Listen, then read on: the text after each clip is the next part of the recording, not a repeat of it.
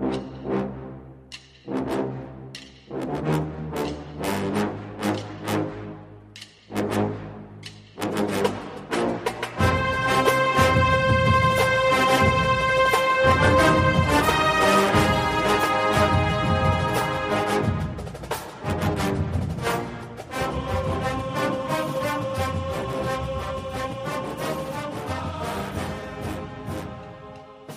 Good morning, Bucknoters. Welcome to the Bucknuts Morning Five here on Wednesday, September 18th, 2019. I am Dave Biddle. Very happy to be joined by the People's Champ himself, Matt Baxendell. Want to tell a quick story for those who have no idea what the headline of today's show means. Uh, pollinate the flower. Just a funny situation. Probably one of the funniest scenes in my 18 years on the beat. I love Tim May, former Columbus Dispatch beat writer now with Letterman Row, and he was asking, asking Mike Yurcich, the uh, uh, quarterbacks coach and passing game coordinator Bax. I know you already know all about this, but for the listeners that don't, you know, Mike Yurcich can be kind of like a hard ass, which made the whole thing even funnier. So Tim May's asking Mike Yurcich, he's like, you know, hey, hey Mike, you got a, a wife and daughter, right? And Mike's like, yep. And Tim goes, oh, you know, when you get home from, you know, your games Saturday night, do you get a chance to watch college football from around the nation? And Mike starts to answer yes, you know, and, and starts to give an answer. And Tim says, you know, or you pollinate the flower. And he he just meant you get a chance to hang out with your family, or maybe he meant you, you get a chance just to watch other college football games and learn more. But it came out pollinate the flower. The whole room just lost its mind, and there you go. So we're being immature, and, and we're using that for the the headline today. Bax, welcome in. Pollinate the flower. Yeah, I mean, is as close as we have Marine drill sergeant on staff. So imagine going up to a Marine drill, drill sergeant and asking him if he's spending quality private time with his wife, and that's probably the way that came off. So good job, Timmy. We love you, man. Love Tim May and you're such a that if you watch the video, he starts cracking up too, like in his own way. He's like, he like he is a very. He asked Tim, he's like, I was wondering where you're going with that. So that Yurcich actually let the uh he let his guard down for a minute. He was even cracking up. So I wanted to start the show off with that for people that are wondering what the hell the the headline was. Just a funny scene yesterday. Uh Let's get down to brass tacks. Um Ryan Day, when asked about Justin Fields yesterday, I found this interesting. Um, he says Justin Fields is light years ahead of where he expected he would be at this point. Now, you know, obviously that's hyperbole, but Ryan Day's not a guy that is like thick on hyperbole usually. Obviously, doesn't mean light years literally, um, but still, I mean, I, I was I was kind of taken aback that he is that he thinks Justin Fields is that far along, that further, you know, ahead of where he thought he'd be. Back. Well, I think Ryan Day's been listening to our show. he he agrees with us that that Justin Fields is way ahead of where we expected, and you know, that seems to be the consensus. It seems like Fields has taken a real big step over the course of the summer and months and maybe into the fall camp, second half of fall camp, it seems like was when the light bulb really came on for him. Um, I think Ryan Day is the kind of guy where he shoots you pretty straight. He uh, he he doesn't want to talk about injuries because I don't think he cares to spend time obfuscating about it. And uh, the truth is, is that I think it's credit to Yurcich and Ryan Day with how well they've developed Fields. But at the end of the day, I think the kid's just taken some natural steps in his development, and you know, even Ryan Day is saying, "All right, this is this is this is good. This is ahead of where I thought we'd be." Uh, I thought the most interesting thing about him yesterday was where he was like, "You know, you know, there's a certain point in time where you have something with your team, yeah." Uh, you know, we'll, we'll have to keep figuring that out, but I'm excited. That to me seemed a little bit like coach speak, like him sitting there going, "Yeah, I know this team is really good. I just don't want them to get ahead of themselves because of maturity. What'd you make of Damon Arnette's comments that um, you know he was just being asked like how confident are you in his team? He didn't just come out and proclaim anything on his own, but he was asked by a reporter, um, you know, how confident are you, are you in this team? And, and Damon said, "quote You know, I'm excited. I think we're going to win the Natty." Uh, you know, and you know, a lot of people are like, "How can you say you know proclaim they're going to win the national championship?" It's like he was asked a question and he was being. We know Damon Arnette's a confident man. Um, I didn't have a problem with it. Your take? Yeah, issue with it. I know there's a lot of people who've been grumpy about Arnette's play in the past, and were like, "Dude, you shouldn't be the one saying that." Truth is, I'm glad he's confident. And to be a corner, you have to be confident. But let's face it, a lot of us watching this team are sitting here over the last few weeks going well, this team has a much better chance to win the national championship than we had originally expected, right? Uh, this is a team that appears to have all the cylinders in place. Wow, the coaching seems to be even stronger than before. You know, I, I, I don't think it's hyperbole because I think Ohio State's one of five or six teams in the country that has a legitimate chance of winning the national championship. And five or six might be a high number. That number might be three or four. So I, I think Damon Arnette's telling the truth. And I'd rather guys tell me the truth than you know give me trestle speak all day. Uh, at the end of the day, Damon Arnette's a guy who expects his team to do well this year, and I'm glad these guys have these kind of expectations in the locker room. And behind the scenes, I think Ryan Day keeps talking about quote our goals, our goals, our goals. Well, our goals includes winning the national championship. It's not like you shrink from it. You just have to perform your best every week, win every day, win every game. And I'm okay with that, man. It's not like he came out and he's like, "Yeah, I want to tell everybody here collectively that we are going to be the national championships. The rest of the Big Ten is trash. The SEC is trash. All y'all suck." And now I'll take my first question. I mean, he just answered a question and I'm on board with it. I want these guys to, to, to think big. And as long as they're focusing every week on how they get there, that's totally fine. Your weekly thoughts on Master Teague. He continues to impress me. Just your take on what you're seeing from the redshirt freshman running back. I think we have two tailbacks now. I think we have two very good tailbacks. J.K. Dobbins has done nothing to get sat down. Uh, but if something happens with J.K. Dobbins, you have to feel really good about Master Teague coming in and playing a very big role. I mean, the truth is, he looked great in that game. He ran for 100 something yards on his own. And both those guys just, you know, were all over the place because the offensive line was so good. And it's easy for tailbacks to look good when you have an O line that's mauling people the way the O line is right now. But Teagues ran hard from the start. Even the first game where, where Dobbins didn't look particularly great, when Teague came in substituting, he was averaging what, like eight yards a carry or something. So he's clearly a player who maybe if he'd been healthy the whole camp, we'd have, have much more hype coming in. This was a guy back in the spring we thought was going to be an impact player. So this this is really good for Ohio State that they're developing this kind of depth at tailback.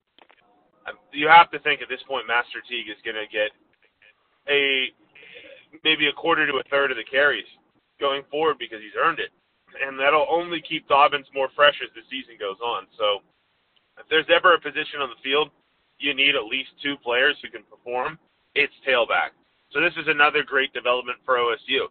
There's all these little things that have been going on the first couple weeks with OSU that just have to create a significant level of confidence for not just the fans but the team and the coaching staff because it feels like almost everything's going right in terms of things you need to go right to really have a special season.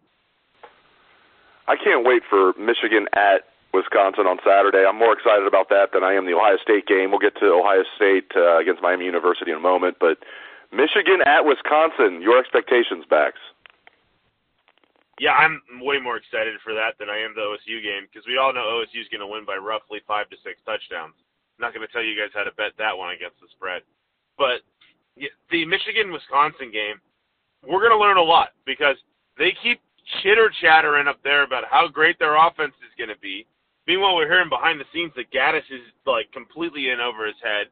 And the first two games, their offense looked like a complete dumpster fire.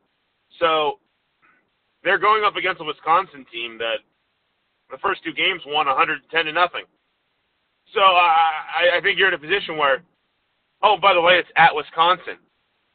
So all signs point to this could get ugly for Michigan.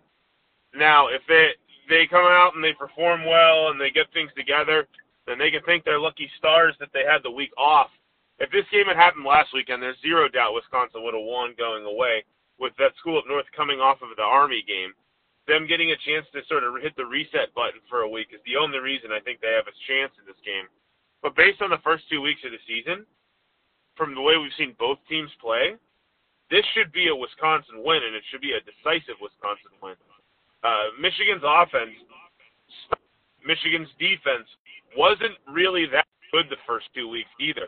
Army ran the ball successfully, which they always do, but Middle Tennessee State had a, a pretty successful uh, performance on offense in the opening week too. So uh, I'm picking Wisconsin, and until further notice, Wisconsin's the second best team in the Big Ten in my book. Uh, I will say this though, that game is remotely close, it's going to be very interesting to tell us about both these teams because it's easy to draw conclusions in two weeks, right? uh, there's a lot of things that can change over the course of a season from the first two weeks. And as much as we make fun of that school of North, they are still two and zero. So this is a this is easily the best game of the year so far in the Big Ten, and I, I am fascinated to sit down and watch it. I can't wait. The best part for me, Dave, is I'm actually going to be in that state up north this weekend because my kid has a hockey tournament, right?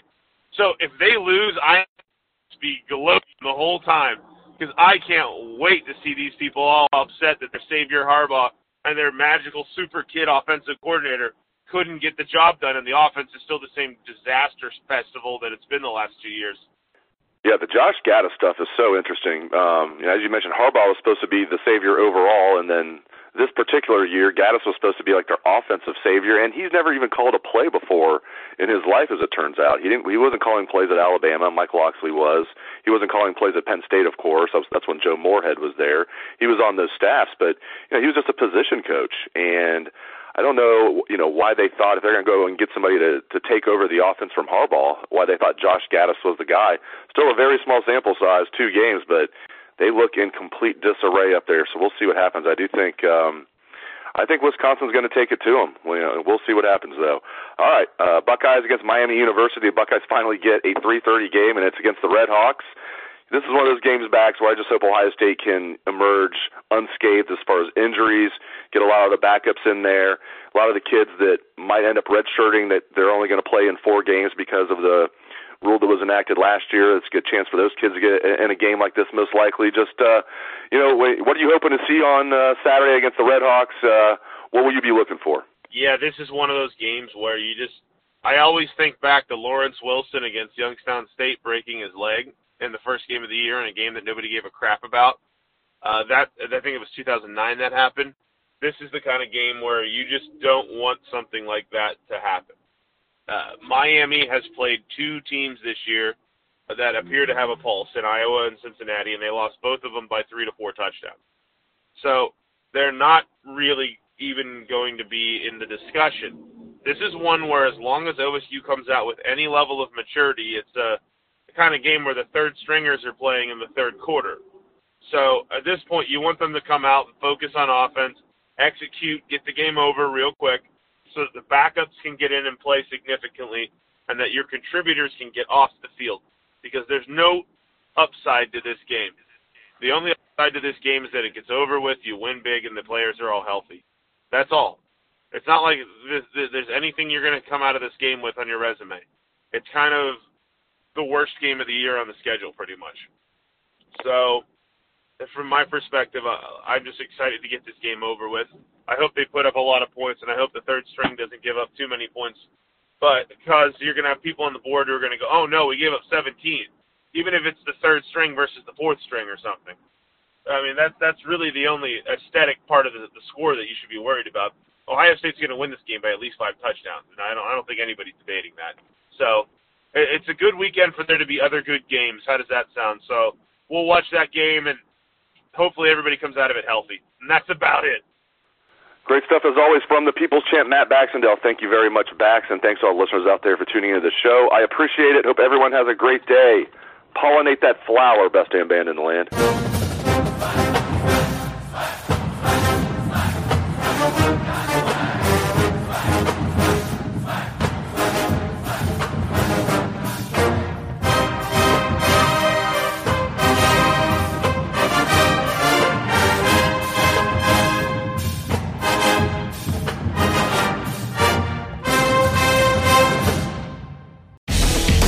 Baseball season is in full swing, which means you need to listen to Fantasy Baseball Today, part of the CBS Sports Podcast Network. Join Scott White, Chris Towers, and me, Frank Stampfl, every weekday as we recap every player from every game. We'll talk waiver wire ads, drops, players to trade for, prospects who could make an impact, and everything in between. Make sure to download and follow on Apple Podcasts, Spotify, the Odyssey app, and everywhere else podcasts are found.